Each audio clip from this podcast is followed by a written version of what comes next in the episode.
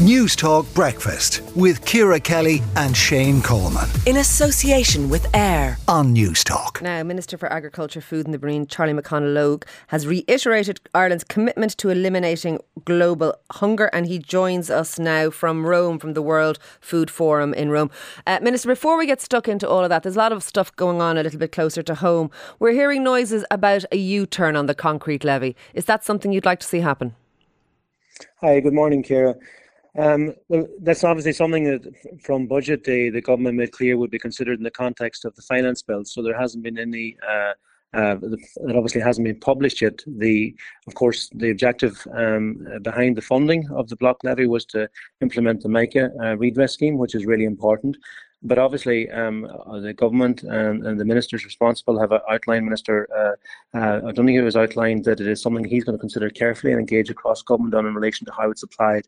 So that work is ongoing and um, uh, we, will await the outcome of the finance bill in relation to. Um, yeah, but, the, but within the, the budget, a, a levy uh, on on concrete was going to be one of the ways of financing the, the MICA redress and, and penalising the construction industry that, of course, was involved in, in, in using those defective blocks. So, a U turn on that? Are we letting construction off the hook? No. No, well, listen. I, I, think from the from the outset and from the MICA redress scheme being announced, it was made clear that there would be a levy uh, as part of that in relation to uh, part of the approach in relation to actually funding the scheme.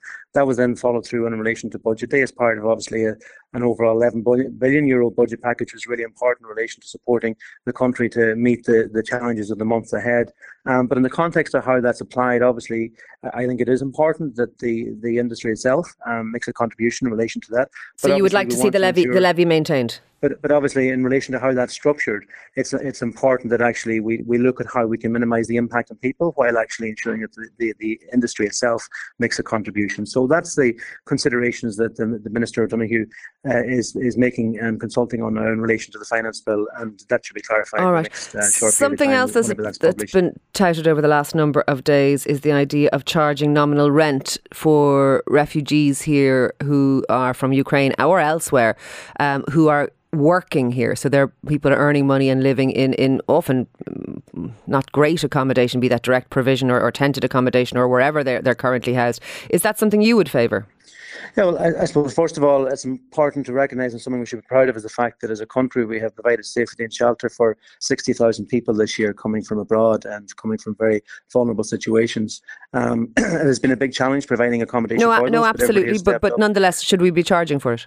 So uh, uh, there's a draft paper, I believe, under consideration by um, by the government at the moment in relation to how the, the appropriateness of that, and uh, in cases where uh, uh those who are in uh, accommodation are working and in full-time employment, the opportunity and potential for a contribution of um, a nominal rent towards accommodation. So it's under consideration, um, uh, Ciara.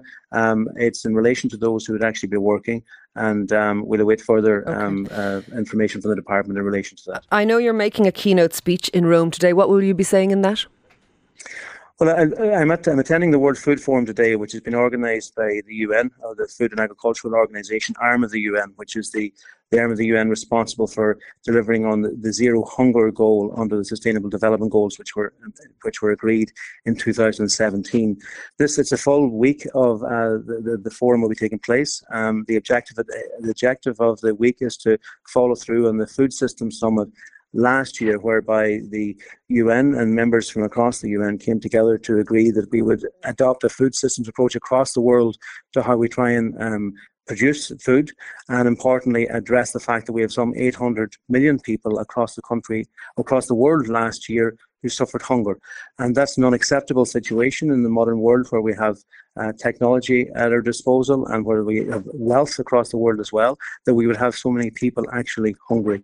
Um, from an Irish point of view, we have developed a, a national strategy, Food Vision 2030, which is about taking a sustainable food systems approach at national level. And it's one of the, the, the first in, um, national programs anywhere in the world that outlines a, an approach to okay. taking that, um, to developing that. So okay. today I'll be outlining the Irish approach to that and also outlining how we can work with other countries over the next number of months and years uh, to try and work together, particularly those countries which are more food vulnerable, to put in place okay. sustainable food systems and uh, a system to actually right. put in place structures at national level which we can address food poverty. Lastly, I, am sure you went through the airport to get to Rome. Uh, I presume you didn't see anybody singing ooh ah up the Ra, but if you had, what would you have thought?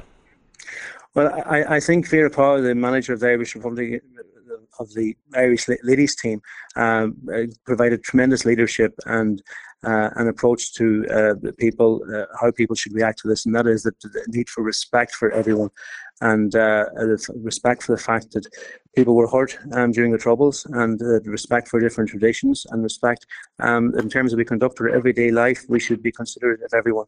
And certainly, um, I think that's an approach that everyone should keep in mind. And the wonderful right. leadership Vera Pauw has provided in this regard, I think, is a lesson to all of us. Minister, Minister for Agriculture, Food and the Marine, Charlie McConalogue, thank you for that indeed. News Talk Breakfast with Ciara Kelly and Shane Coleman. In association with AIR. Weekday mornings at 7 on Newstalk.